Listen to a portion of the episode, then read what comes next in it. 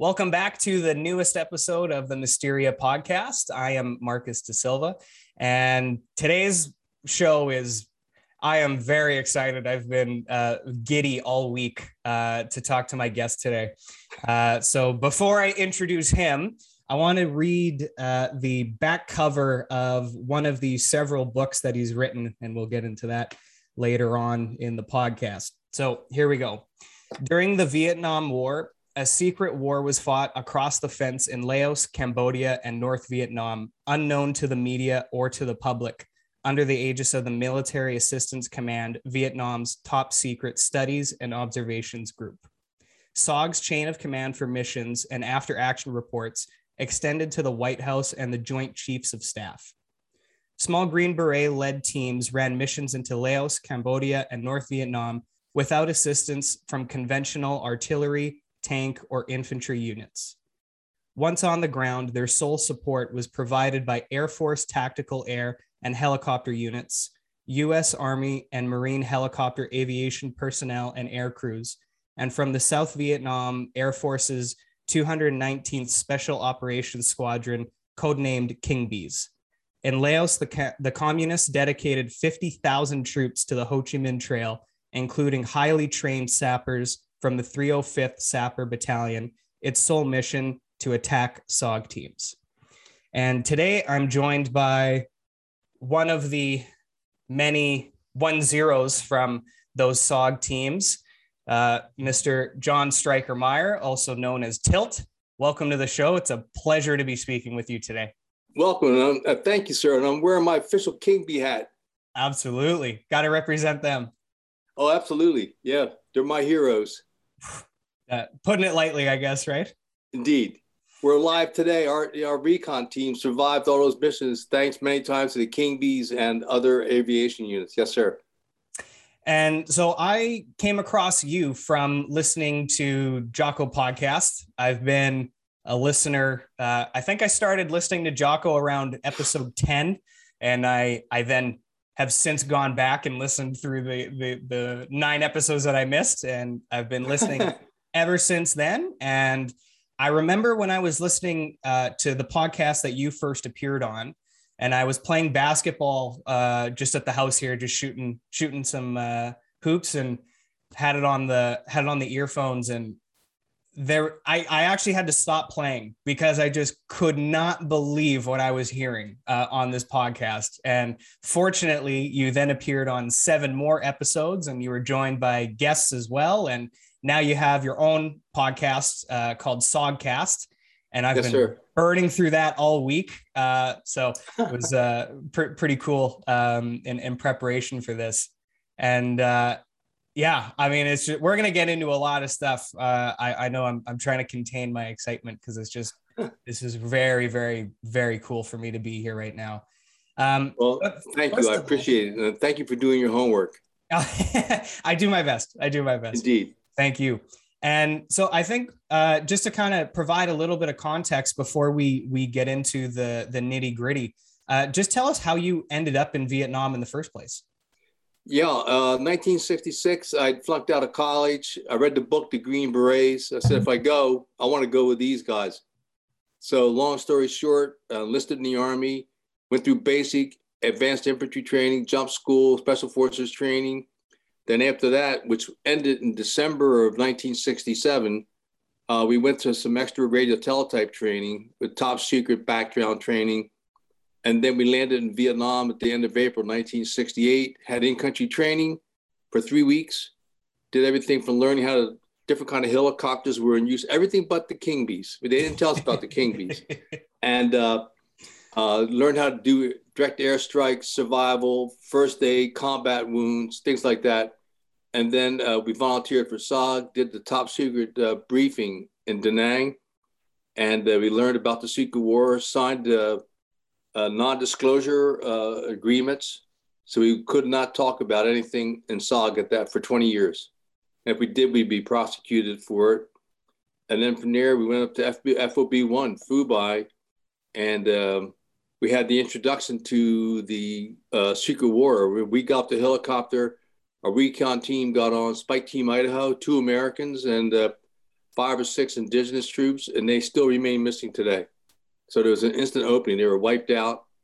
There was an opening in, uh, for the recon company at F O B one, and I signed up on a team. Robert uh, J. Spider-Parks was the new one zero. Don Wolcomb became the assistant team leader, and I was the radio operator. And, and at that point, we had several teams wiped out in addition to Idaho, and it was only May nineteen sixty-eight.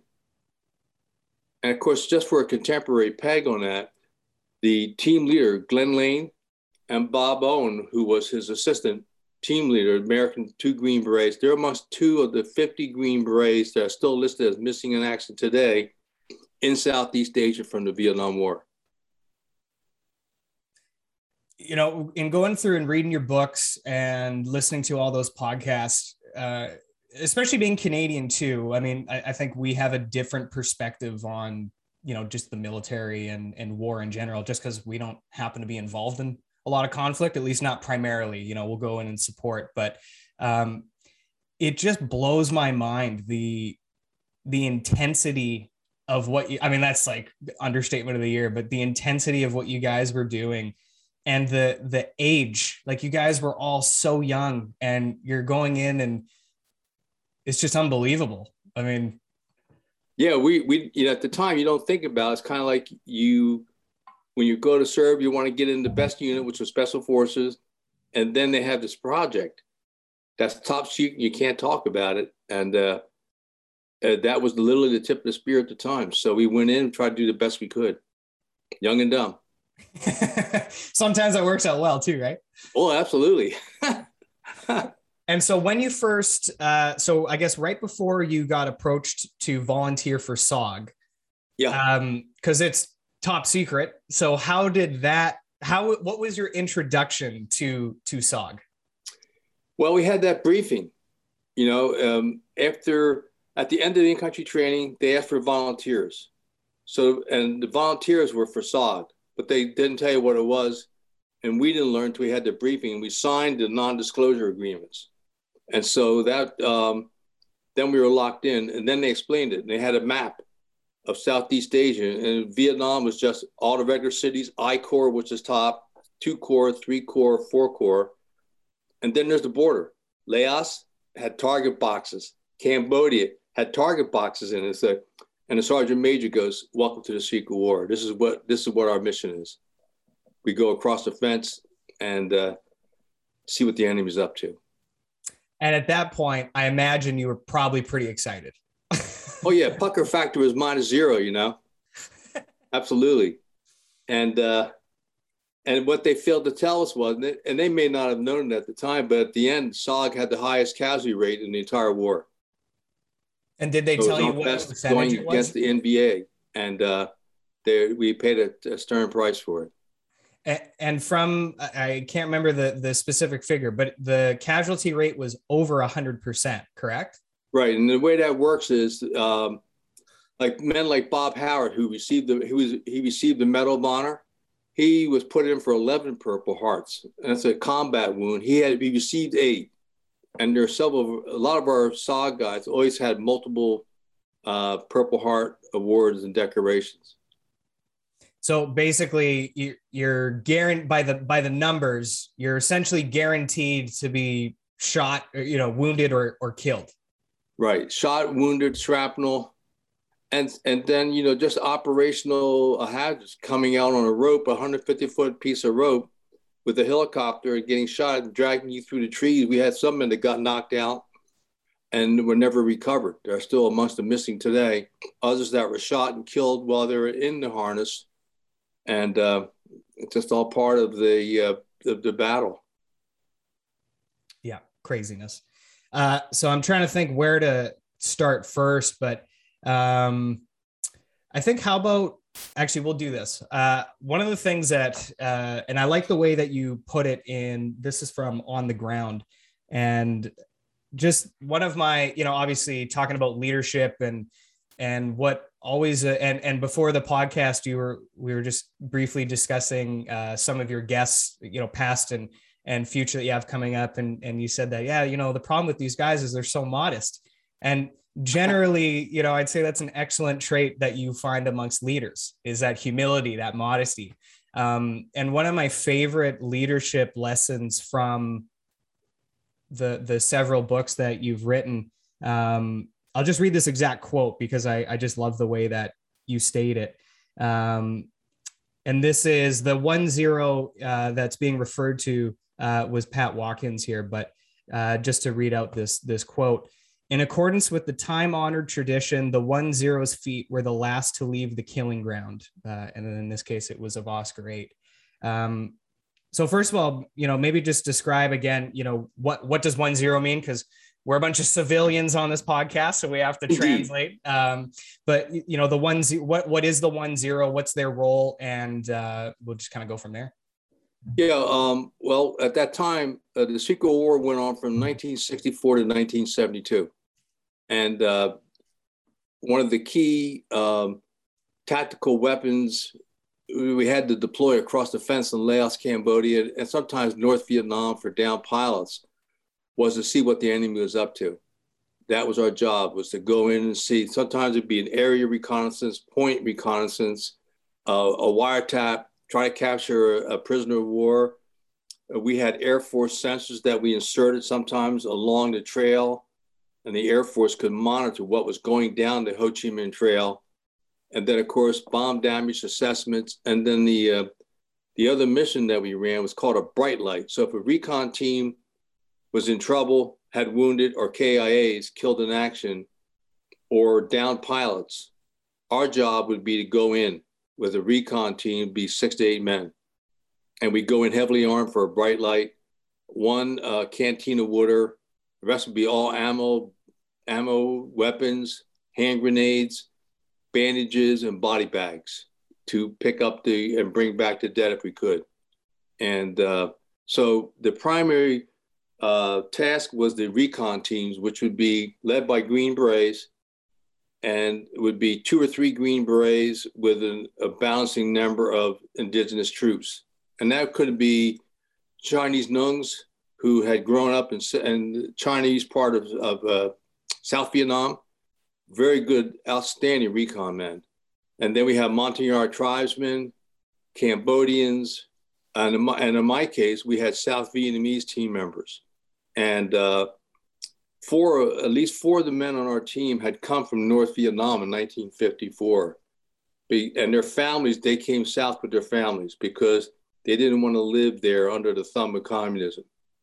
And uh, once, like when I got there and met these guys and talked to them, they all admitted that they knew um, their government in South Vietnam, our ally, was corrupt. And there were issues. And uh, but they preferred living with a corrupt government they knew as opposed to being under the thumb of communism. And, and they were willing to die for that. So the recon teams, in our case, uh, early on, it'd be three Americans and then three or five South Vietnamese.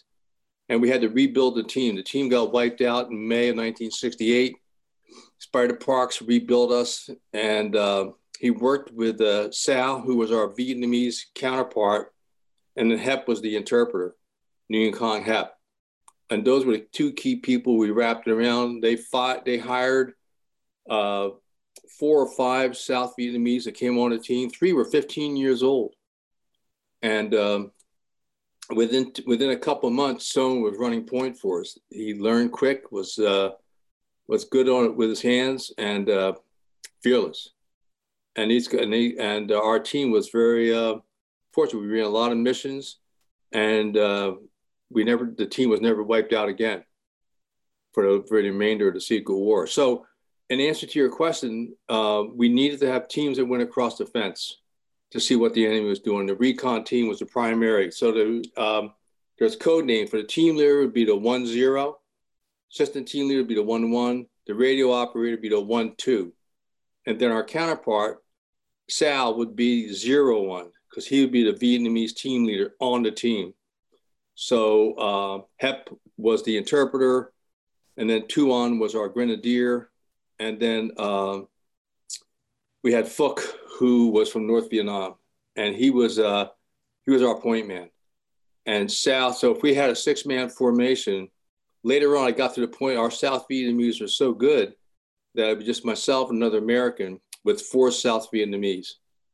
And so we'd have, Phuc would be running point, and then later Son, Sal would be behind him.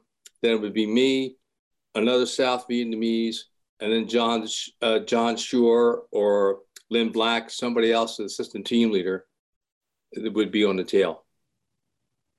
What I thought was so fascinating about the uh, S O G units, primarily with the uh, indigenous forces, whom you affectionately refer to as the little people. Uh, which is oh, indeed. Fun. You look um, at the pictures. I mean, like I'm head, I'm head and shoulders above these folks, but the size didn't measure their valor.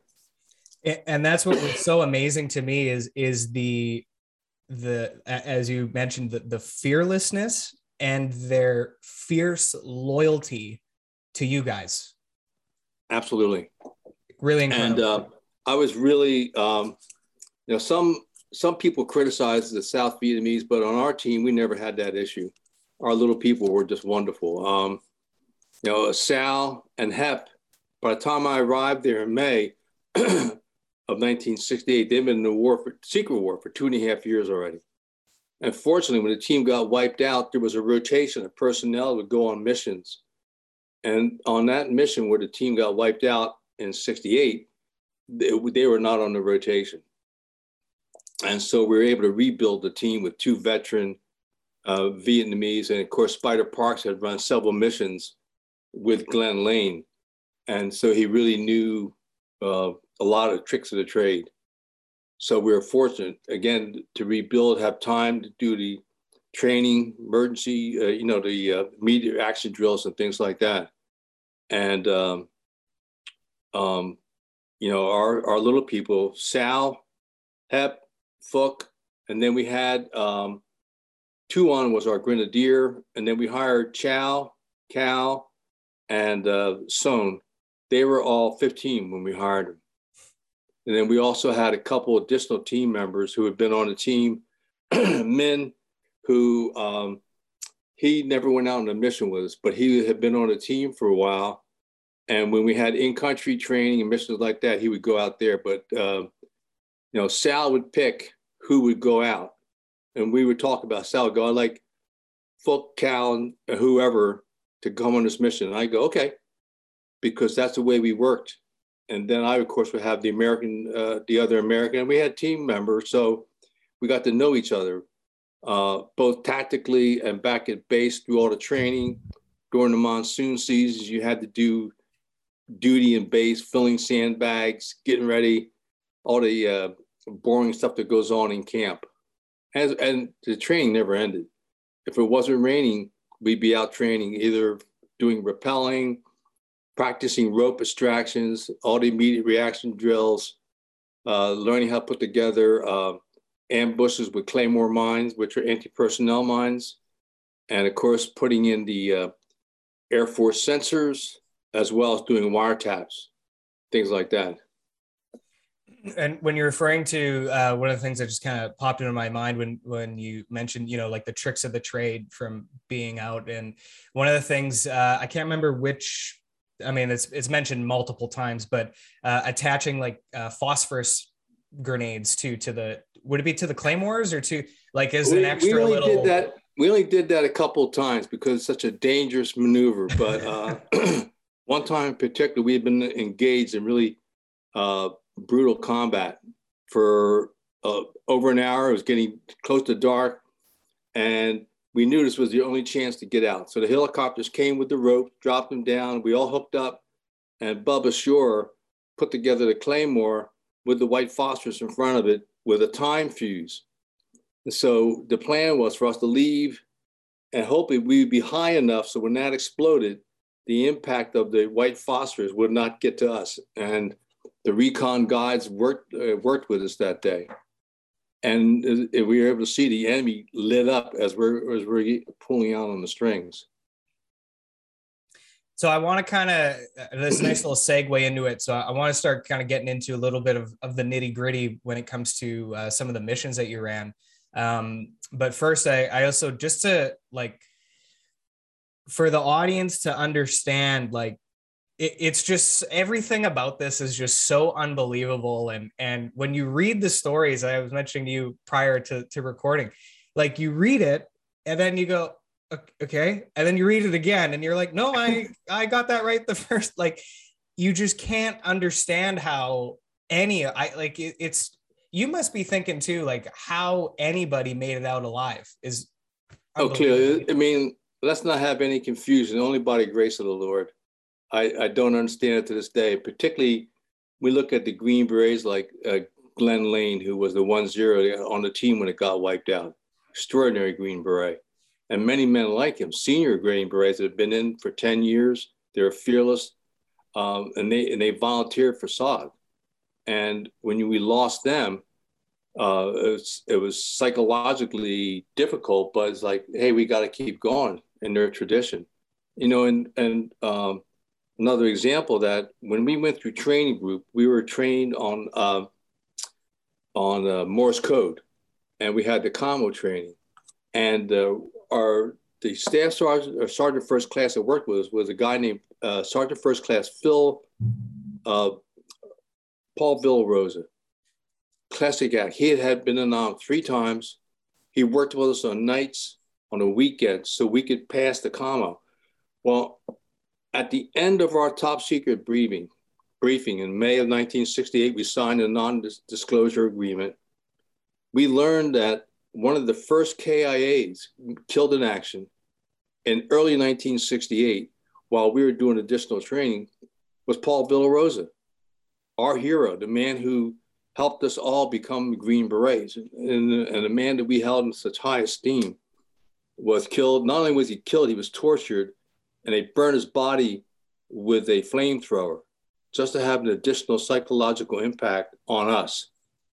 And uh, so that was a kind of mental games, things we had to overcome as we, we got into the war. And um, you know, we were against a, uh, a communist dictatorship, which we're seeing today unfold in the Ukraine.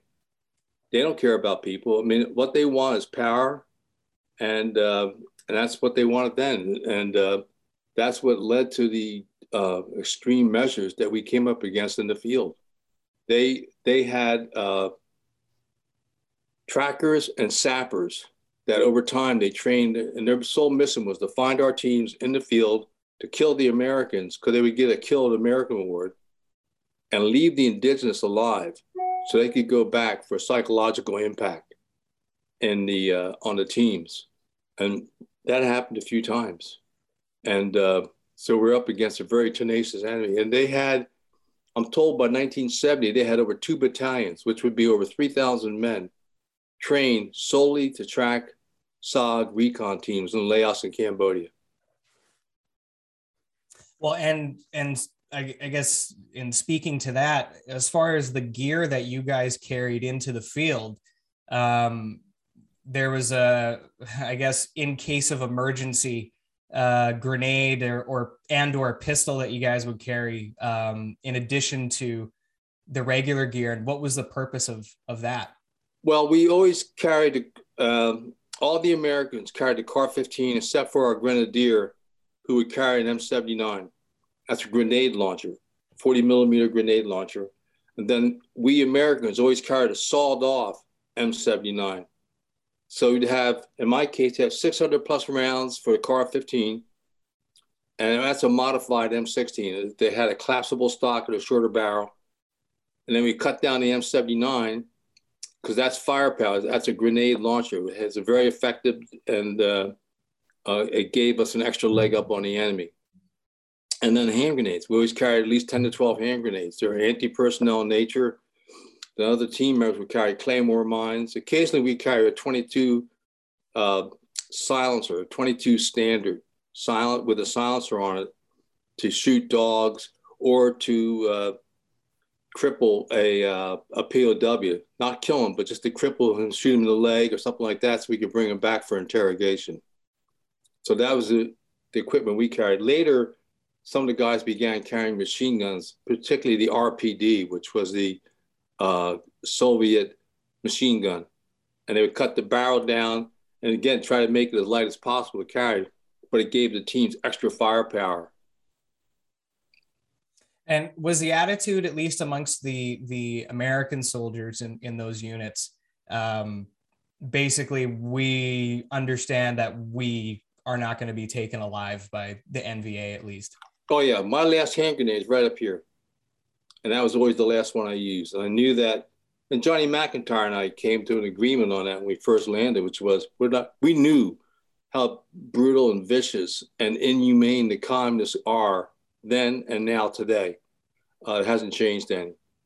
They may paint the pig a different color, but it's still a communist.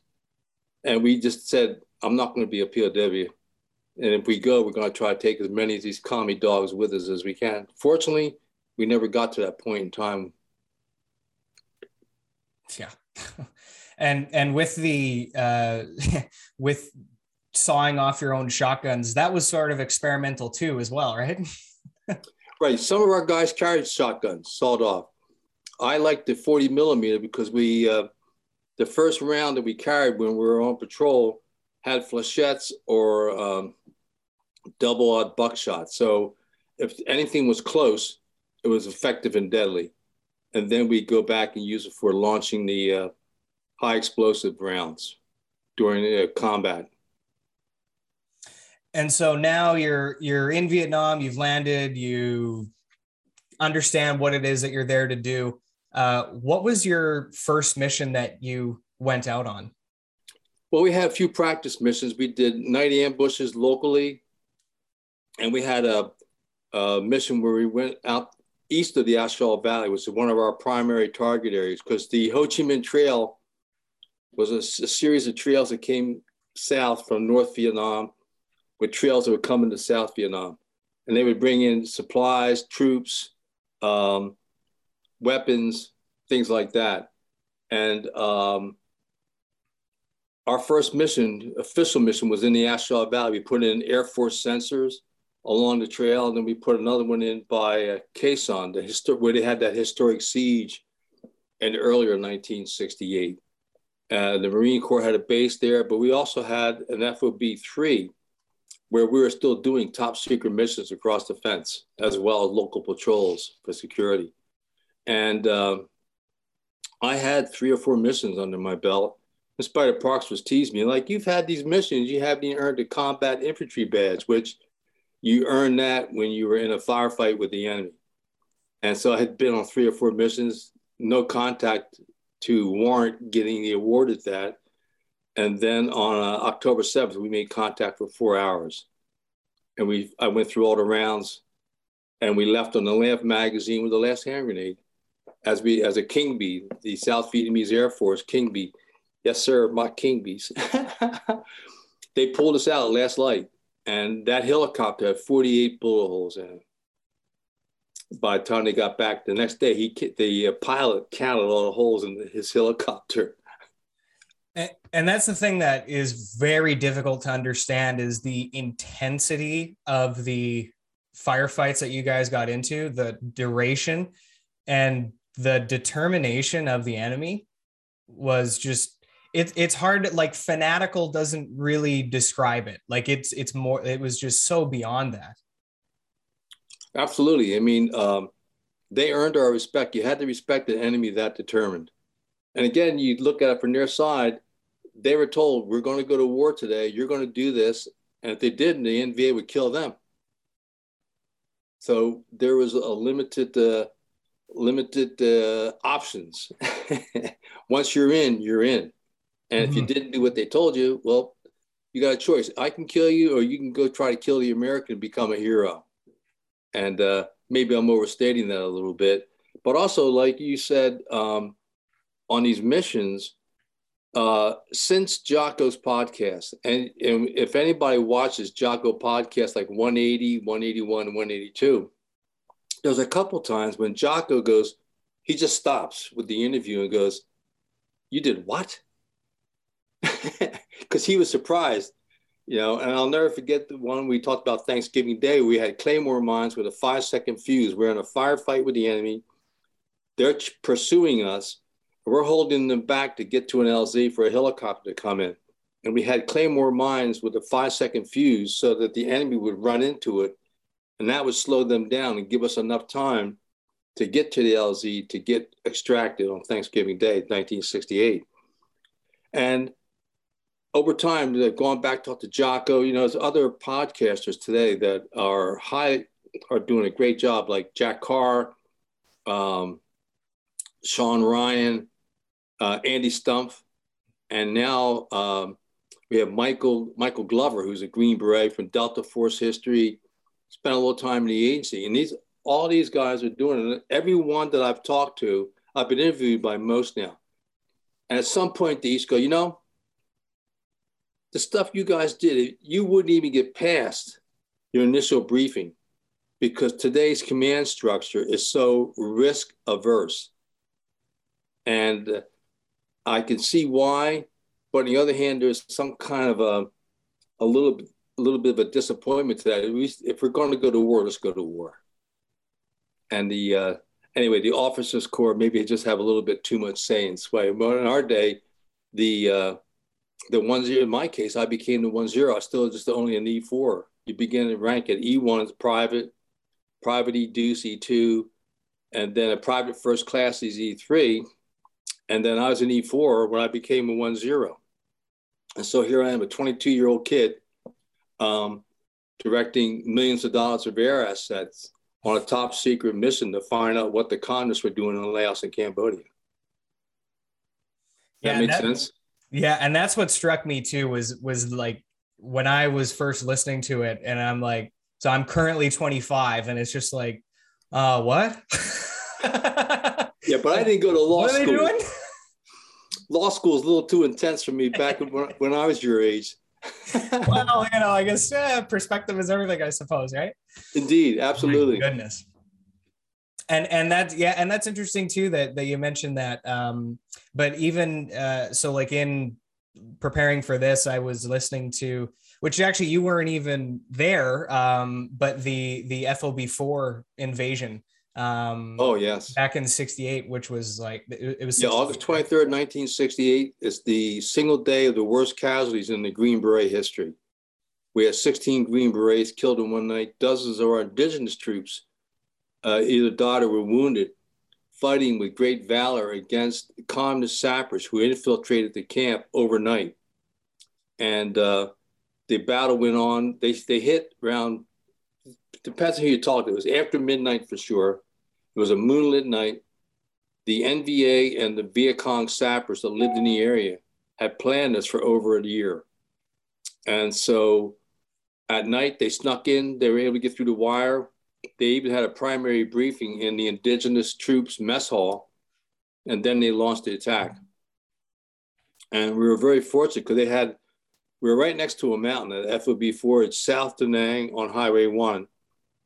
And it's right up against Marble Mountain, which is several mountains with a beehive uh, underneath it of Viet Cong, which we didn't realize at the time how extensive it was, but they were there. And on that night, they had a mortar position up on the hill. It was dropping mortars into the camp.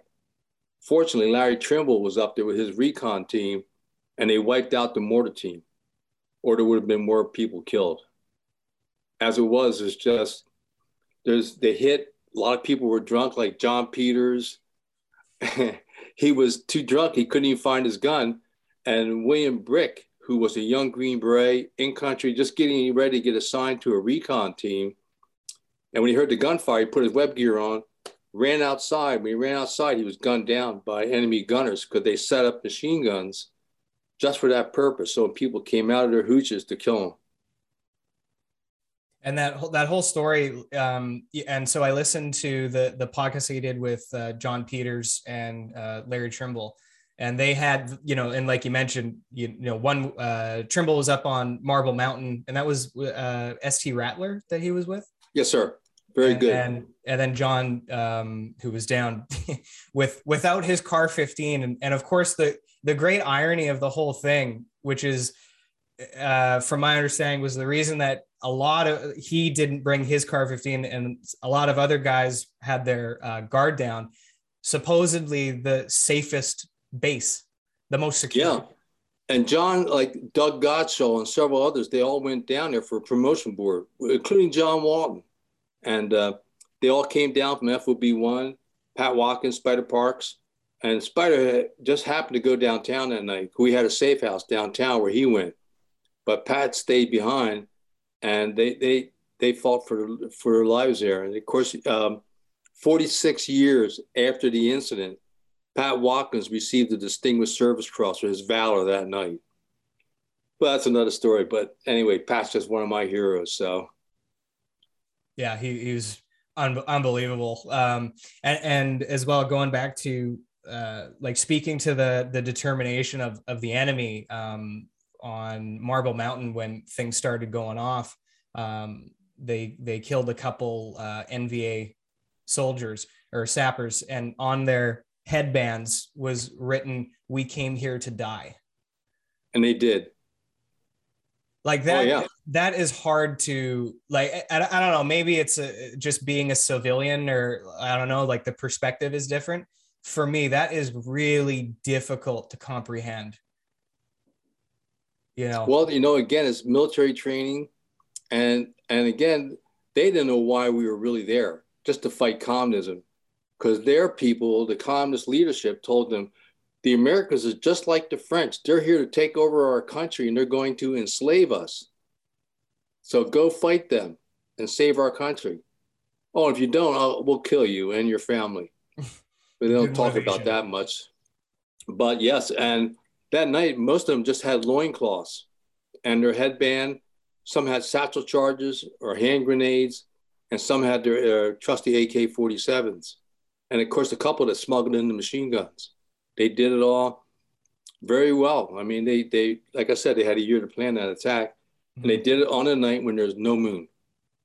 Yeah. How, how did that, that to me was like, was that, that must've been, was that planned, or is that just? No, no, they planned it that way. Cause with no moonlight, they could move better. But there's moonlight, uh, we, our soldiers could see enemy moving, mm-hmm. But without the moonlight, the only light they would have would be from uh, flares, if they were able to get in the very b- beginning minutes of that firefight and everything. There were no flares. It was just gunfire, hand grenades, explosions from the satchel charges that they threw into the team rooms to kill the Americans. And and even on that night, like referring to, and actually just in general, like from from reading all the S O G stories, like it's amazing the. Not only the danger of the actual missions that you guys went on, but just the close calls, like just in, in camp, like just weird, like it just, just another day in S O G, right? Like it, it's yeah. just like what, and the, like the one that kind of comes to mind is um, when you were on uh, Rosemary's Baby. Right. you, you can maybe tell that one. Well, Rosemary's Baby was a, uh, a one seventy-sixth muskets gunship from the AmeriCal division, and at that time we had two of those helicopters that were assigned to S O D. They actually lived on base with us at F O B one and Phu Bai. We had built a special building. They lived there, they stayed there. We got to know the crews really well, so we had a personal relationship with them. And um, one day we flew up to our Quang Tri launch site. We were going to launch for a target, but we got rained out. So we were flying back to go back to F O B one. And so uh, Dan Cook was the executioner, and, and they were called the judge and the executioner. Well, I was sitting in the co-pilot seat with Dan, because previously uh, when we were socked in and couldn't run missions, they would go out and practice uh, gunning, using their rockets out in the South China Sea. Well, I, I went along with him a couple of times, and I was trying to learn how to fly a Huey. And I tried with the King Bees too, but so on this occasion, hey, Dan, can I jump in the co-pilot seat? Sure. The co-pilot rode in the back, took a nap. Well, when we took off, the helicopter was fully loaded, had all the rockets, ammunition, and it was an older Huey. And they always had a hard time lifting off in the beginning because they just didn't have the power that later renditions of the Huey had. So we're taking off. We flew over a minefield, and the front skid got caught in barbed wire. And so we had to stop. It literally stopped us in midair, and then Dan was able to keep it, uh, uh, you know, in the air, not landing in the minefield. He backed it up, and one of his door gunners, a big Hawaiian, climbed out on the rail and somehow got the barbed wire untangled. And at one point, I'm sitting there, Dad goes, do nothing. And he's jogging this thing, and finally got it up and got just got over the wire to get out of it. But you talk about sheer, utter terror, hovering in an overloaded, weak helicopter over a minefield. Yeah, that was one of those moments. Yes, sir. Well, and and you're thinking too, like, I've gone on missions, I've survived that, and now this is how I'm going to get blown up in a minefield on base. Yeah, a friendly minefield, not even an enemy minefield. Yeah. Well, and and even to that story as well, um, it's it's really funny how, well, funny, depending on your show. Ironic. Or, yeah. Funny with um, that you, you mentioned for that story that there were a couple corpses of uh, a couple dogs that had, who who you somewhat affectionately called uh, dumb, was it dumb shit and motherfucker? One was dumb shit and the other was mother bleeper. There we go. I don't want to offend your audience by saying, oh, motherfucker. I'll, I'll offend them that. For you. It's okay. Yeah, no. And, and they went know. out into our minefield, F O B one, and uh, and they died because they they were they were killed by one of the mines that exploded. And, and then in our camp there, we had three minefields. One was from the French put in. And then Special Forces came in and added two more additional ones to the north and to our east perimeters. And they were there just in case there was an attack. And the dogs went out and they died. Friendly reminder. Well, yeah. And one of the one of the other grim experiences that didn't happen to me, but Jeffrey Junkins and another Special Forces soldier were up at Mylock. And uh, Mylock was our F O B three after they closed uh, Khe Sanh. And it was up north, not too far away from Khe Sanh. They were putting in mines one day, a minefield up there. And the mine they were putting was called a Bouncing Betsy. And this mine would, when it was triggered, it would bounce into the air two or three feet. And then it would explode with uh, shrapnel that would kill anything within a twenty, thirty foot radius. Well, on this day, Uh, the S F troop that put it in um, triggered it. He was killed instantly, and the impact of the explosion picked Jeff Junkins up, and he landed on top of another one. So the guy who was killed, they left him alone, and they had to work to get Jeff off uh, out of that minefield. They did, and a couple of days later, we're playing poker, and we're sitting there, and Jeff goes, damn it, and he goes up to his skull. And then he's like this, you know, he pulled out something and he goes, oh, God, it was a bone, a piece of bone from the S F soldier that died two days earlier when that bomb and that, that Bouncing Betty went off. So that's like, and the, again, the deadly side of warfare where you never hear about those kind of stories. Yeah, well, that, and that particular story, that that's from on the ground and and that chapter is, I think it's only like five pages. It's a very short chapter. And when I was reading that one, especially that, you know, conclusion of that story, that one stopped. That one I I had to stop for a few minutes because it, oh, yeah. it you know, you really feel the um with all your, and what I really appreciate about your writing, um, because obviously, you, you know, it's it, it's kind of confusing because It, it's so tremendously impactful, but you also have to remember that, you know, guys have died and like, this is, this is heavy stuff. This is not lighthearted um, content, if you will. No. And, and you really feel the anxiety, you know, like you really feel as, as the reader that you are there with these guys, because this, this, your storytelling ability is is so vivid, and John Peters as well, who who co-authored. Um, yeah, thank you, because John know. is just a brilliant, brilliant writer, and he really helped me to. Uh, well, he had stories that I didn't have. He brought several to the book. Plus, he helped me rewrite some chapters where, I mean, John's one of these guys. He's so so, so damn smart. He's scary bright. You know, you just talk to him and pick up a topic and he'll all have already researched and know about it. He, plus that he's just a good quality friend. You know, and Jeff Junkins, who pulled a bone chip out of his head that night was never the same after that mission. And uh, he uh, he had multiple injuries. He had five tours of duty in Nam, and uh, he killed himself in ninety-nine through uh, V A medications. They gave him too many pills, and he was, had such a hard time getting out of bed in the morning. He just didn't, he just couldn't go on anymore. But he's never the same after that day. Yeah, and, and that's not hard to imagine, you know, why, you know, and, and oh, that's yeah. the thing, like that, that when I read that, I, I remember I actually like had my, my head in my hands for a few minutes. I'm just like, whew, okay, take a breath and like, you know, then kind of keep going. But that's why it's just tremendous. Like your, the ability to, uh, you know, continue to, to push forward and to execute missions. And, and like you said too, you know, you're showing up to R T Idaho, knowing that, like the previous team is wiped out and now you guys got to step in there and okay, you know, this is, this is our time now and we have to do what we, we came here to do. Do the best we can. Absolutely. Ridiculous.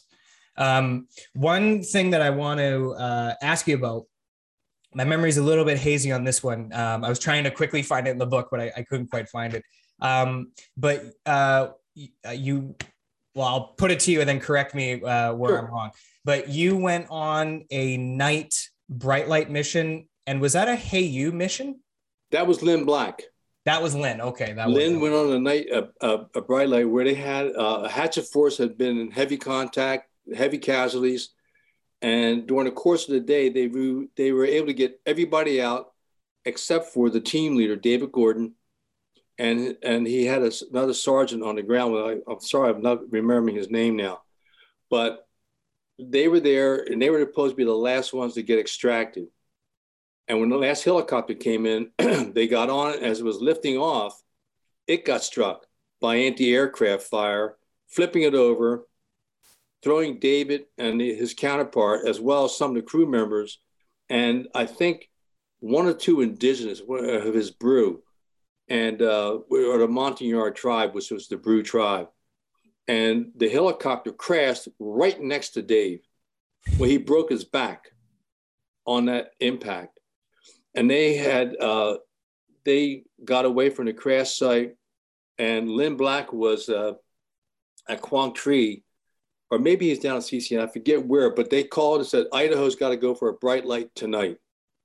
So Lynn did it. He went up, got the King Bee, Captain On, who was, um, Uh, of fame from picking up uh, Pat Watkins from that one mission.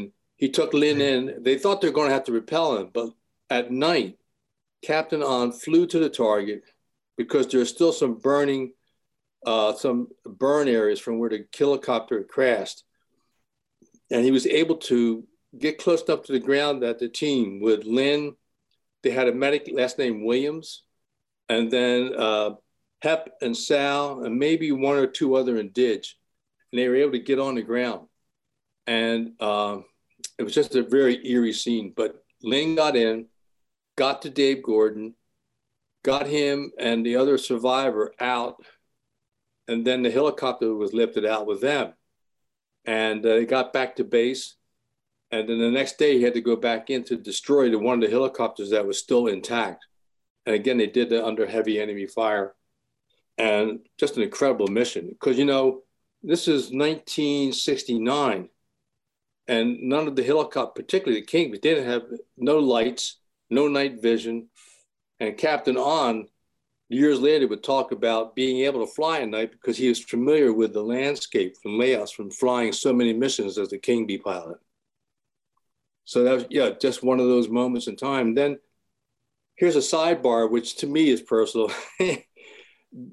Dave Gordon never knew who saved him, and Lynn Black never knew who the guy with the broken back was. So we have the Special Operations Association that has annual meetings. It was formed by S O G members. Jim Butler was their, was the founding member of that, and several other guys. And we had a reunion thirty, thirty-five years after that incident.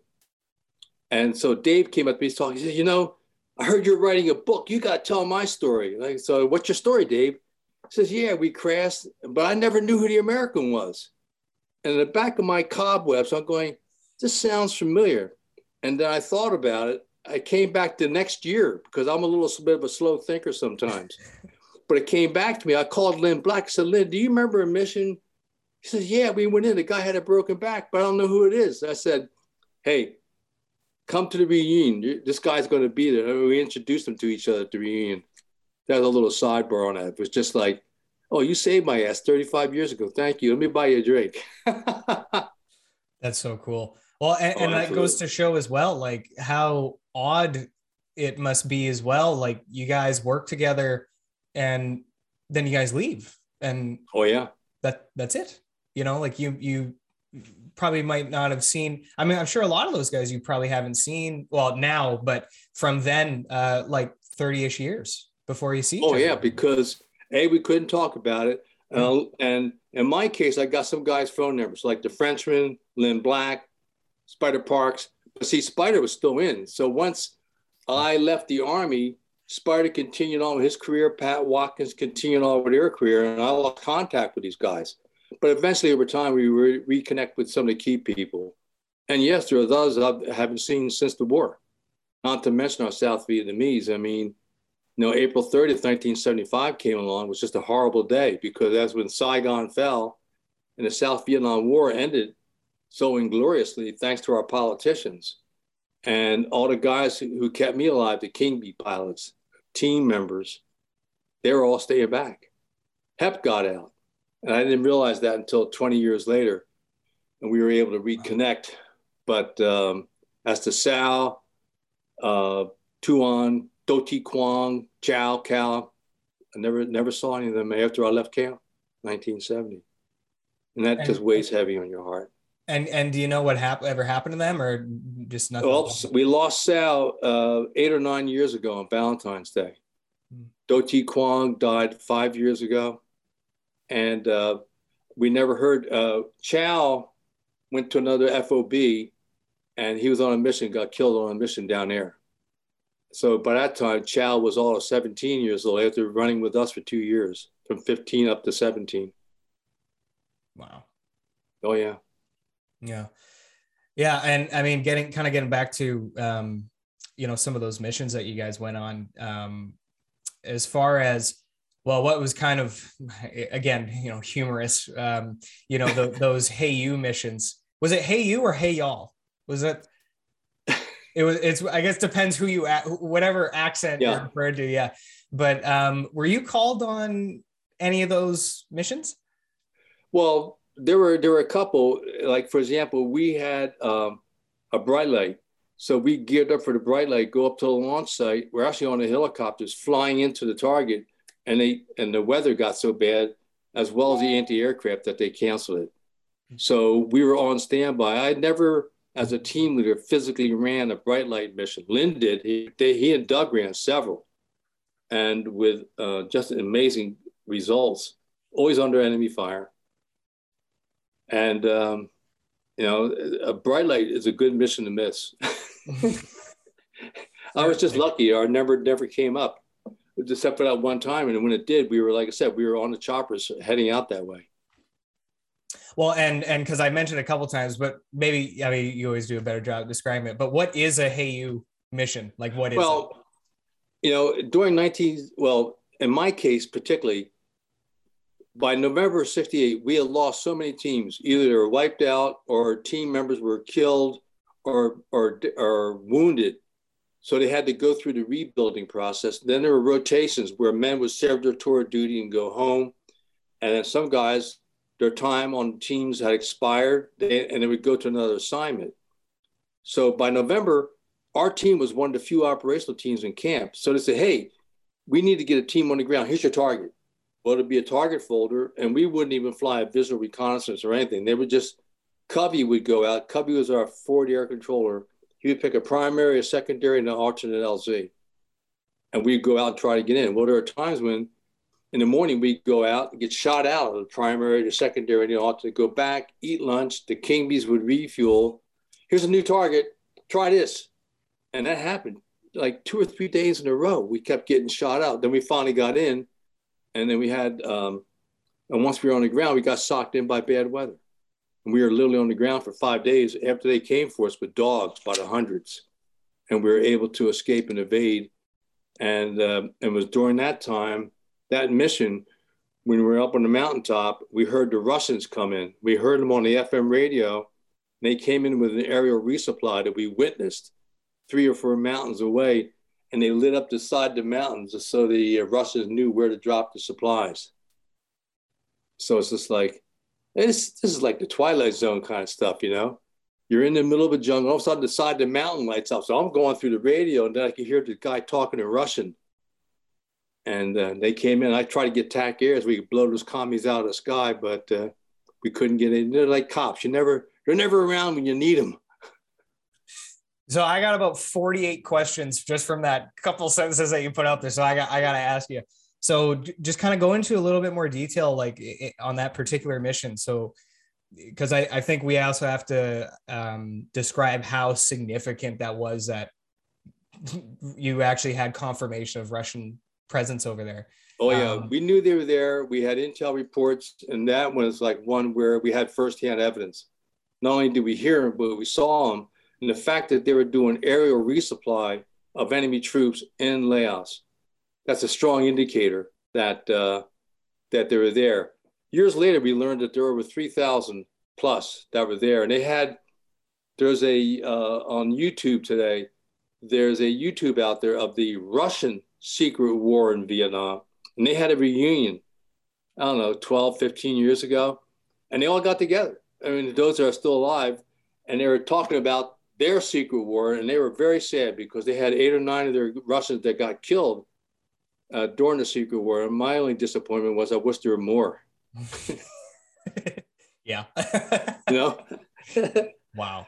And so on, on that particular mission, that so when you you identified or, or confirmed the the presence and the resupply um yeah. by the Russians, that was at the tail end of of your time on the ground. It was actually our it happened on the second night that we were in, and the first day, and that was in the in the middle of the sequence of going in, getting shot out three times. So this day, um, Spider-Parks was flying Covey. He found a good L Z for us. We went in, and I got the team online, and we went way up this hill. And normally we would wait, like we move ten minutes and wait ten minutes. But on this day, I just wanted to get away from the L Z. And we pushed it really hard. We came to a major trail, crossed it, got on the other side. Sal put up a wiretap, because the C I A told us to always wiretap and record, because the N V A phone lines were open. Even though we couldn't hear anything, they would amplify it a hundred times and they would get intel off of that.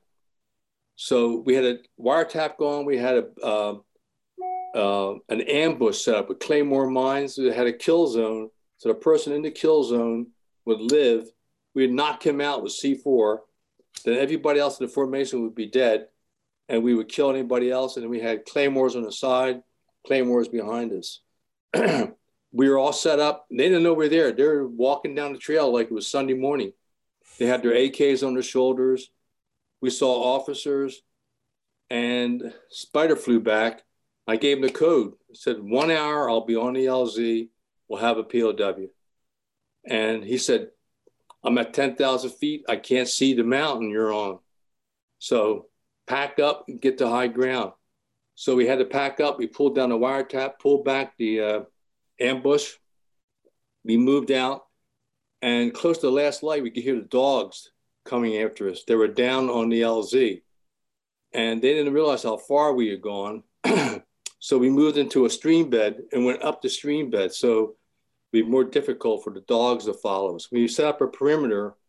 We moved for about an hour at night, which was unusual for us. Then we went up the river, I mean, that little stream bank, about ten, fifteen feet up this bank.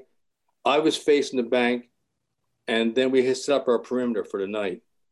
And that was the time when the uh, N V A walked past us. There's two of them, one with a lantern and his compartner. And our team didn't see him because I was the only guy facing the stream.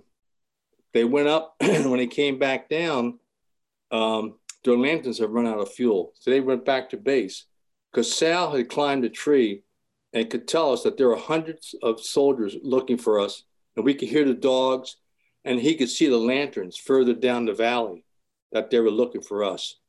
And that's why we pushed harder that night to try to get as far away from the L Z and the ambush site as possible.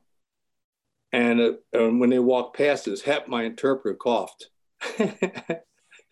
And when he coughed, the one N V A heard that and they stopped. And the guy crawled up the bank, like only when the wind blew. He crawled up the embankment and he touched my boot that night. And I'm sitting there with my gun pointed to him. And he waited until the wind blew. I could hear him catch his breath. When he touched my boot, I hear. And then when the wind blew, he went back down the hill. Then they left. And at first light, we were out of there. And we moved all day up that hill, got to the top. And at night, that's when the Russians flew over. So it's quick, it was one day in, one day in hell. and, and I gotta, I gotta ask you about that moment. Um, so you're, you're on your back, and I'm sitting, and also, I'm sitting, I'm back against a tree. Yeah, yeah. And also describe as well, like we have to remember that you're not like in a city. You're in the middle of triple canopy jungle at night, and, and you move your hand in front of your face, you can't see it, you can feel it. And that's and how when the guy went by the lantern, I could see them. I could have shot both of them, but we were playing hide and go seek. Mm-hmm. We were hiding, they were seeking. We certainly didn't want to give the enemy any indication where we were. So our silence was a key strategic uh, method at that time. Well, and then also you have several hundred on your tail coming up, and as soon like as soon as you would open fire, then then they would know where you are. Exactly. Yeah. Right. And so you're you're you're sitting there, and, and he only moved. He only moved when the wind blew. To conceal, so it took him yeah, a while to, to get up that it. little that little upcline, and then when he did touch the boot, I I had my feet spread with my car fifteen pointed. Had he done anything sudden, I would have just fired one round, because this way they the enemy wouldn't tell if it was an A K or if it was us. But he didn't, and I didn't fire. And what, what is your, like when, when he came up on you like that, cause he, it sounds like he surprised himself. Oh yeah. yeah. Well, he knew yeah. we were there cause Hep had coughed it, but again, we're all in dark seclusion mm-hmm. in the triple canopy, and we're on that, on that creek bed or a st- the bed that leads down to that little stream. And uh, there's o- overgrowth. So there's no light except for lightning bugs. But the lightning bugs wouldn't light up.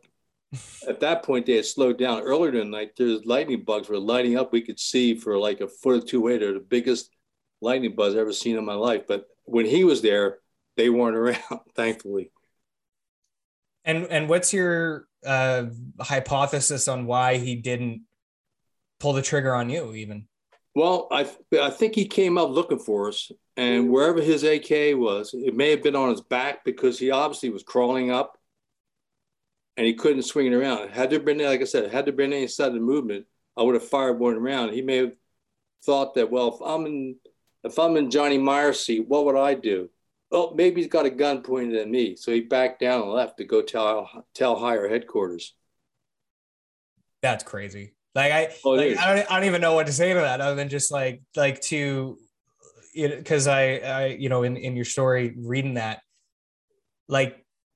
You just can't even really comprehend, like just knowing that it must be so strange. I think kind of what I'm trying to struggle to articulate here is just like, that is such a surreal moment because it's, it's your life. Like this is, this could be it uh, oh, under yeah, different yeah. circumstances. Like this could be over right now. Yeah. Cause and, the time frame expanded, you know, yeah. a second becomes two or three minutes. Like that, and it just seemed like it took forever for it to, to pan out. But and you talk about surreal. I mean, years ago, my daughter, I was taking my my oldest girl, my youngest girl, to high school, and I had my book across the fence there. And you know, they're young kids. We don't. I never talk to the kids unless they ask questions about what what'd you do in a war, Daddy. And even then, well, by then the twenty years was up. I could tell them, yeah, I fought in a secret war. Yeah, but. For the first twenty years, I couldn't tell my folks or anybody, you know. But uh, in this case, she picked up the book.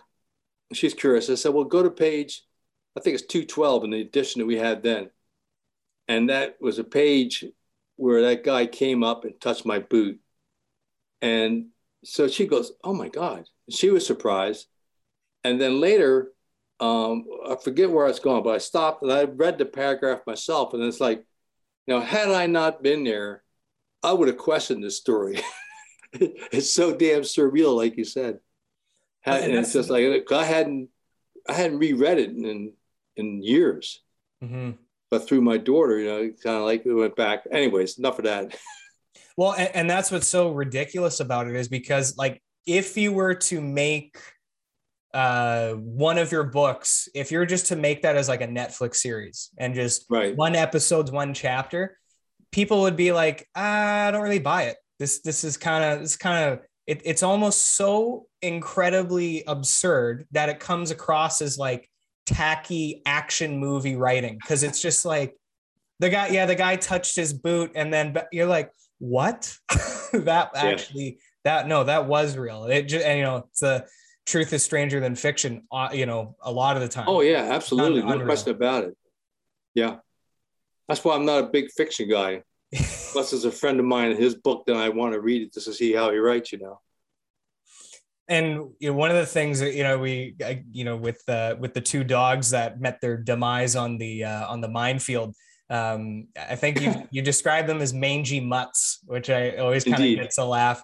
Um, but there's many times where, you know, and, and in this story in particular, where they're using dogs to track you guys down, where you refer to dogs and not very nice terms, and you, and you understand why, because when you hear the dogs coming out, I mean, like, my heart sinks when you're reading it. And for you guys, like, when you would hear like, oh crap, we got dogs now. Oh yeah. And we carried uh, black pepper and, and a powdered mace, and we put it down on the trail. So hoping that when the dogs hit it with their nose, it would foul their noses enough that they couldn't uh, pursue us, at least through the dogs. And uh, of course, the Frenchman had the best resolution to uh, dogs. He they had trackers on his team. He went back with a twenty-two with a silencer, and the dog came over the hill, put it around right between his eyes, killed it, it instantly. He put down a toe popper. So when the dog handler came up, it was an N V A. He hit the toe popper and uh, blew off his foot. So that's the classic way of dealing with trackers and and, and trackers that were the enemy. My favorite dog story. Yeah, that that I remember that one. That was so yeah, the, yeah. Doug was yeah, he was an interesting character. Oh yeah, absolutely, the Frenchman, one of my heroes. My God, yeah. And I'm just trying to think. Um, I know it just because it just you know it's so cool to be. Um, Because I've heard you so much on on Jocko's podcast, and then through your, your books and, and work, and so it's I know every I'm kind of sitting here and I'm like, okay, yeah, yeah, get the get the stars out, like just kind of you know be present here. But um, as far as um, actually, how about we do this? How about uh, could, tell us about Christmas Day? Oh. Yeah, well, that was one of those, another one of the missions. They came up, they wanted to get us in on Christmas Day. Um, and we had, you know, again, it was December. And because of Tet Offensive in nineteen sixty-eight, which began at the end of January of sixty-eight, there was a great deal of concern from headquarters as to the next Tet Offensive, if it would occur in sixty-nine. And so um, we were supposed to get inserted on a mountaintop and then go for an area reconnaissance. And instead, uh, the, the King Bee, when we were going, we were flying up a valley, and we came to a small knoll that was very steep on the southwest and the north side. And uh, they inserted us there. We were on the ground. We went to the east, made contact, came back, and we were on that knoll. It had a lot of elephant grass, which is elephant grass like ten, twelve feet tall. And we had contact with the enemy to the east and to the south. And we threw some hand grenades, which ignited the elephant grass. Well, eventually, the N V A saw the fire, and they set more fires because the wind was coming up, the, up that valley, and it's pushing the flames up to us on top of this little knoll. And it was too steep to go to the west, too steep to the north and south, where the flames were coming from. And eventually, we had flames from the south and the west. And everything was quiet to the northeast. But Lynn goes, if it's quiet, they probably got an ambush. And about that time, uh, the Frenchman was on another mission, and he was scanning the dial. He heard them talking. His interpreter told him, they're talking about R T Idaho. The N V A knew our team by name, and they were setting up an ambush for us on the northeast. So we didn't go. We stayed there. The last minute, um, a King Bee came in. Captain Tuong, he came in and flew down to the top of that knoll, and the prop wash pushed the flames back. And we were able to get on the chopper, and we left off. The hill was just overcome with flames. And of course, earlier, when you read Lynn Black's book, W T F, Whiskey Tango Foxtrot, a few minutes before King Bee got there, I had a leech that had climbed up my pant leg that was very near Mister Happy. So in the middle of this firefight and fighting the fire, to drop my pants in the middle of this firefight to get that leech away for doing any brain damage. That's just one of those little sidebars. But uh, Captain Tuong, had he not been there, we would have been crispy critters in a few minutes. We all had singed hair from the burns, from the fire, because they were fighting the fire by trying to blow the fire back down the hill with C four. Yeah, like... That's Christmas Day in nineteen sixty-eight. Yeah, Merry Christmas. And, you know, again, you're talking about uh, personal feelings. I had a shower that night. And after I came back from the shower, this little cheap radio was playing Silent Night. And I really, I stood there, you know, first of all, it's Christmas. I knew what Christmas was like in Trenton with my family. Missed that. But I said, you know, I don't know if I'm going to see my twenty-third birthday or not. This shit's getting really close. We had Thanksgiving Day, a couple other missions. We barely got out alive. And I didn't think I was going to see twenty-third. And my birthday was January the nineteenth. Yeah. And, and, and like, to me, like, you know, well, okay, first of all, you, you dropping your pants in the middle of a firefight is just like, that is so, I don't know if like, I don't want to say like that's cool, because like, I don't know, it's kind of like a lame thing. Well, if I, if I had like, taken the time to officially moon the N V A, then it would have been cool. As it was, I just wanted to get that damn leech away from Mister Happy. I, I, which reminds me, I, I can't remember who it was. Um, I believe that this was from On the Ground. Uh, I can't quite remember, but uh, on getting um, extracted out, I think they were on the, the King Bee at that point, and one of the S O G guys gave the the N V A the middle finger as they were getting oh, yeah. it out. I'm like, that. That was the, the troll, George Sternberg. Yeah, that's pretty cool. Yeah, because they, he was in on the bright light trying to find Idaho when Idaho got wiped out. And when they he put the other team members on there, and the N V A shot him, and he turned around and killed the N V A, and he gave him the finger. Yeah, something else. Oh, Just yeah. another day in S O G, right? Talking smack in the middle of a firefight. And yeah, and anyway, just, just kind of getting back to, um, you know, that Christmas Day. I mean, so like, what is, I mean, and you kind of described it, but I just kind of want to Uh, press you a little bit further on it. Like, so you, like you said, you know, Thanksgiving, pretty scary. You have a couple missions in between, again, pretty close call. And then Christmas uh, on that extraction, that was, I mean, I guess that's about as close as you can get, really. Um, and you're thinking, you know, my birthday's in three weeks, less than three weeks, and I might not make it. Like, are you thinking, you know, I got to get that no, I just, I just, I was really, um, in my mind, after what we'd been through, I just said, today was so close. You know, Christmas Day had been so close. Thanksgiving, uh, other times. Um, I was just being doubtful for a moment. And uh, fortunately, I was wrong. Yeah. And, and, and even it's just like, you know, like there's that, you know, the adage, you know, the the the nine lives, cat nine lives, right? It's just like, by then you must have been thinking, I think I've used up like fifteen or sixteen. Like we're we're oh, worth yeah. a nine. I, yeah. Again, it's only by the grace of the Lord that we survived that. It wasn't and, me. It's just just the way things unfolded. Just so very lucky and very fortunate. And obviously, I mean, you, you mentioned before, and the hat that you're wearing as well, you know, says it all. Uh, but the, the air support that you guys had, what absolutely baffles me is the like saying danger close, like just doesn't, it, it's like danger on top of you. Like, it's not close. It's on, like, and the, the skill of the, of the pilots. Wow. Like, they're coming in and you can actually see, I can't remember. I think it might've been Lynn when he was saying on one gun run. Um, what was Lynn? And then one of my, my last mission in the Ashau Valley, we had an A one Skyraider made a, a gun run. And he came back for another gun run, and we he did the gun run, and then he turned towards me. He turned on the side. I'm standing here looking into the cockpit. He was so close, I could tell you he was smoking the Philly Cheroot.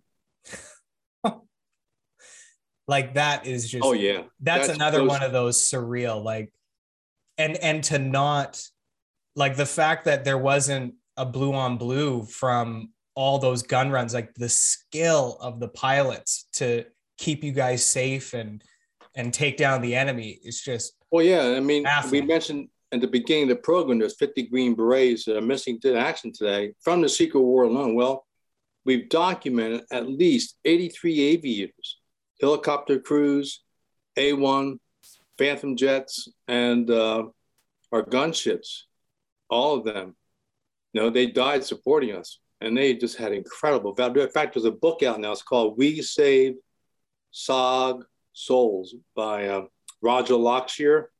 And he has this passage in there where it was a gunship from the one hundred first Airborne in nineteen sixty-eight.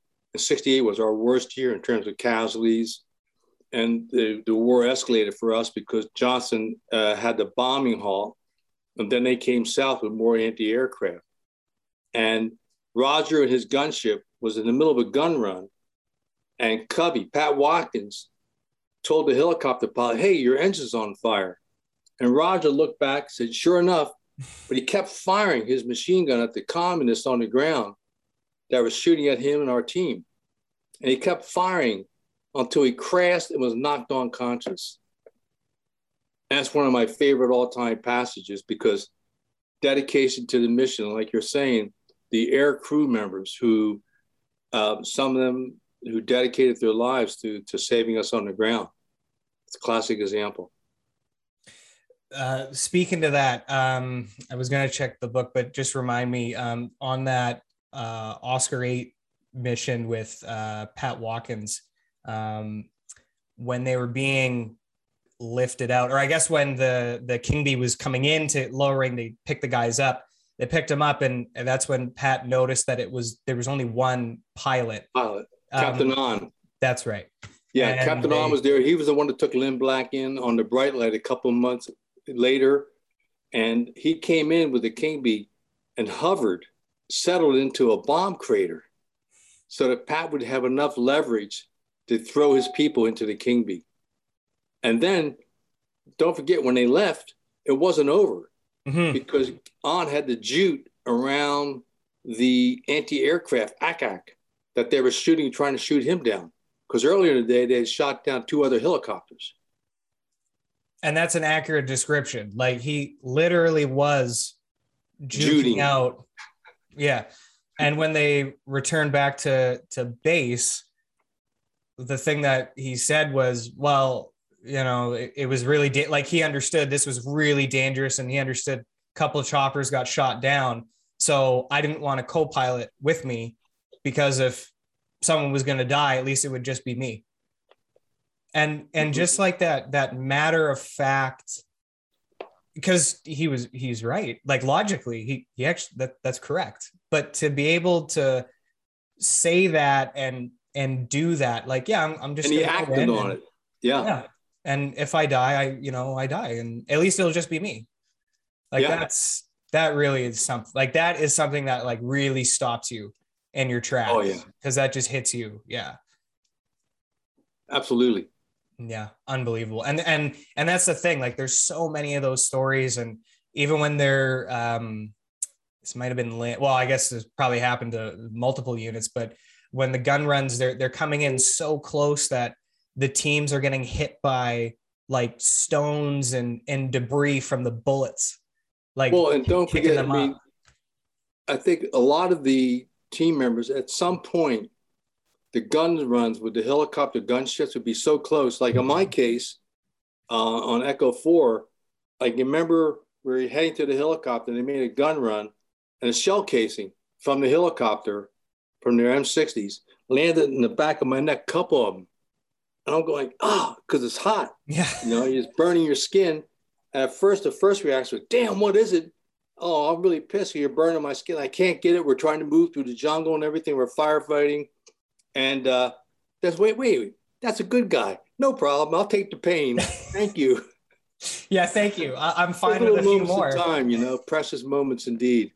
Yeah, those are the muskets again. The judge and the executioner were uh, putting down really danger close suppression fire so the king bee could hover till we could get to the king bee to get on to get the hell out. Because we were down to our last magazine, last grenade. And you kind of mentioned it a few times throughout, but I, I just think, you know, kind of go into a little bit greater detail. But you mentioned as well that oftentimes, especially because you're often in, well, it's all triple canopy jungle, but sometimes you might be able to find like an open area. And, right, there'd be know, open areas. When we were in Cambodia, it was wide open. Right. Some parts of Cambodia, you could see two or three hundred yards, and we could see the N V A running towards us. Yeah, that that feels good. Yeah. Yeah, indeed. And, but when you're in the cases where you're in uh, triple canopy trying to get extracted out, they would drop down uh, a wire. So a that rope. You guys could, a rope. So a rope with a D-ring on the end. It'd be one hundred or one hundred fifty feet long, depending. And there'd be a D-ring on the end of it in the early days. And then we just had a rope with that D-ring. And then we had a rope Swiss seat, but had a D-ring. We hook into it, they lift up. And then we had a D-ring on our harness that we're supposed to hook into so that if we got shot or if we fell out, or, or we would still be attached to it physically. And was there a mission where you you had an was that you where you had an issue where you weren't clipped in to the D right. ring? Yeah. Can you describe that one for us? Yeah. Um, we had been uh, on a on a I had rappelled into the target, and there were enemy down there. So we I gave them the sign that we're canceling the mission. And so I unhooked, the king bee left, I was down on the ground for a little bit. They came back, hooked me up. And, and as I was pulling out, the enemy were shooting at the helicopter and me. And I didn't have time to hook the, the uh, D-ring up here. And so they lifted up. And then when they started shooting, I got pulled through the trees a little bit. I was ricocheting off the trees. So my arms were kind of cut up uh, from the rope. And uh, well, at some point we're going along. I didn't hook in, and I went to shift arms because of the pain. And we hit an air pocket, flipped me upside down. And all my web gear, my backpack came down and choked me out. And so the, the Swiss seat went down on my knees, had my legs spread, and then it went down on my feet. And I I gave Henry King the signal at the, in the he's up in the, uh, in the King Bee. And, uh, I was passed, I just got ready, as I passed out, I saw the newspaper headline with my death. I was pissed because it was below the fold on the front page and said, local boy dies in war in Vietnam. I said, shit, I'm going to die in Laos. And don't tell anybody how ridiculous this is. And I passed out. And fortunately, Captain Tuong from Christmas Day had been lowering me when I didn't realize. And I landed in elephant grass. I fell ten, fifteen feet, something like that. Henry King came out, took off all my web gear, picked me up and threw me in a chopper, and then we left.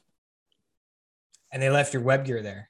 Web gear, my SOG knife, my car fifteen. But Henry just was wanted to keep me alive, and the King Bee guys were yelling at him to get the hell out. So he jumped in and he just took off. Yeah, that's surreal. And because you're... because I guess you're upside down and you're starting to, to fade, you know, consciousness. And so you must be thinking. I was literally being choked out by my web gear. Yeah. And so you must be thinking you're really high up because you didn't oh, notice yeah. that you're being lowered, but yeah. No, I figured that's, this is the end, my friend. Like the Doors said, this is the end, my only friend, the end. I thought I was there. Yeah. And that was in, uh, was that sixty-nine? sixty-eight, November sixty-eight. sixty-eight was eventful. During that period of time, we, we had a lot, of, lot of missions that we had to get on the ground to uh, step up to the plate because they just needed to know what was going on. Mm-hmm. And and so that kind of lends itself to this question. Yeah, there you go. Um, what I'm kind of curious about, so I, I think maybe too, just as uh, just kind of for my own clarification as well, and maybe the listeners too, um, but it kind of, I guess, a two-part question. Were, like, the enemy that you were facing, because you mentioned N V A, and I think we've mentioned the, the Viet Cong V C as well. Yeah, Viet so, Cong were in country. We didn't deal with those across the fence. It was strictly North Vietnamese Army troops that were highly trained. Okay. And what I'm curious about is, so, so now maybe just remind us too, uh, how, because you were there, you left and came back. Right. And so uh, maybe just um, before I kind of ask the, the question I want to ask, uh, just describe us like when, how long you were there for both. The oh, I was there from April sixty-eight to April sixty-nine. And when I left the team, Lynn Black became the one zero. So I wasn't worried about the team. Plus the Frenchman had come over. So I knew the team was in good hands. Mm-hmm. Um, went back to Fort Devens. I was there for five months. I hated every second of it. Went and got orders cut to go back, specifically to C C N. I got back, got on the team. Lynn and I took turns being a one zero for a short period of time. And then he went on to some other projects. And I was there until April seventy. I got out of the Army April twenty-fifth, nineteen seventy. Okay. And what I'm curious about is from the time that you got there, Uh, through the first first tour, then uh, second tour, by the time that you left in the seventy. Um, trying to figure out how to, it might be a bit awkward the way that I phrase this, but I'm sure you'll you'll be able to answer it.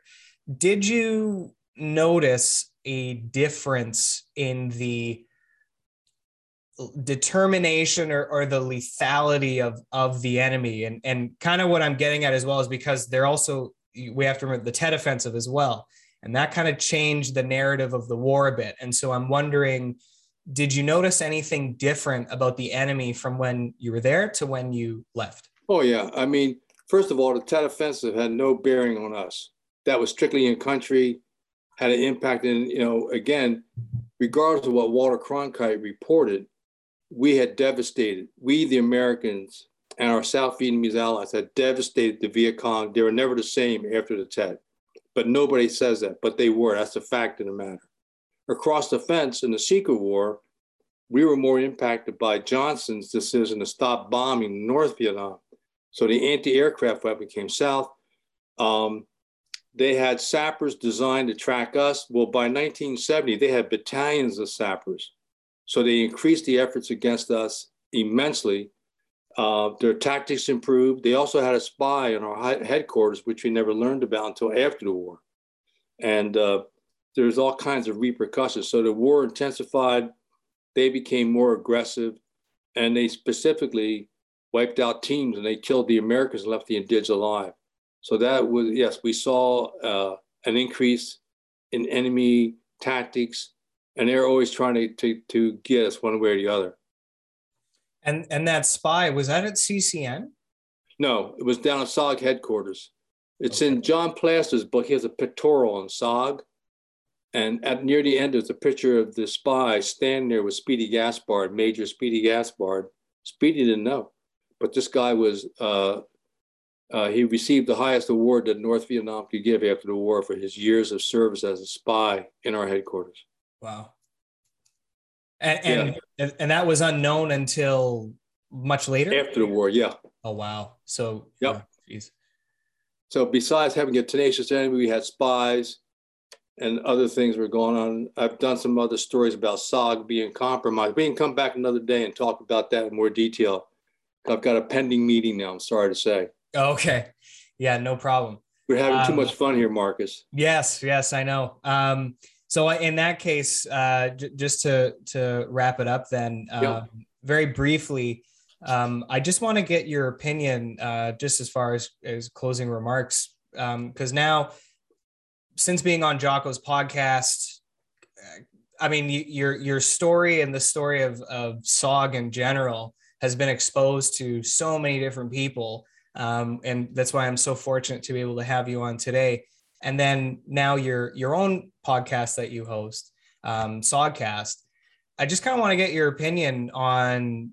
It must be so interesting to kind of go back and, and talk to guys that you maybe did uh, work with and guys that you didn't. Um, but what has that experience been like for you just recently? Oh, for me, it's just, a, I mean, first and foremost, Jocko Willing, we are indebted to him because he's committed to this program. He's paying for all the costs, the cameras, the recording, any flight arrangements, hotels.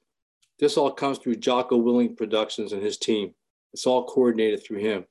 I just do the interviews. I send everything back to his right-hand man, Echo Charles. The Echo posted. So right now, as of today, we have twenty-four, and, and our program is called Sogcast, S O G C A S T, one word. And they first come up as audio podcasts. They're available on Spotify and Apple Podcasts for audio. And then Jocko and, and Echo Charles have begun posting the uh, YouTubes. So the first three episodes are now up as YouTube. So episode zero zero one now has one hundred forty-five thousand views. Episode two is over one hundred thousand. And episode three is over seventy thousand. So there's a, been a great reception to that. And um, I'm just honored to do it. So right now we have twenty-four interviews in the can. seventeen audios have been posted. Today is March first, twenty twenty-two. And as we all sit back and pray for the Ukrainians to kick some commie ass here, uh, we continue to march forward with our confronts with the communists in South Vietnam and the secret war. Yes, sir. Well, and thank you so much for being here, John. I mean, this was an absolute pleasure for me. It was such a cool experience. And thank you so well, much for, for being here. It's my here. pleasure. And, and um, part of my reason to do it was just because you got a new audience. Mm-hmm. And to get the story out to as many people as we can, because they have to learn about our history and the value therein. And, and Green Berets like Mike Glover and the other Navy SEALs that have all improved their game today for the tactics. I mean, we've lost good men there, but they're doing, continue that to be the tip of the spear wherever our government sends them. And so it's a long tradition. I was proud to be able to talk to other people, and thank you for your interest in getting our story out. I appreciate it. Absolutely. And I really hope to have you on again. And I really hope to meet you in person as well. That would okay. be a really great we'll thing. We'll come back do. and talk about the spies someday. That's yeah, absolutely. Yes, sir. Thank you so much, John. Airborne, Marcus. Thank you. Have a good day.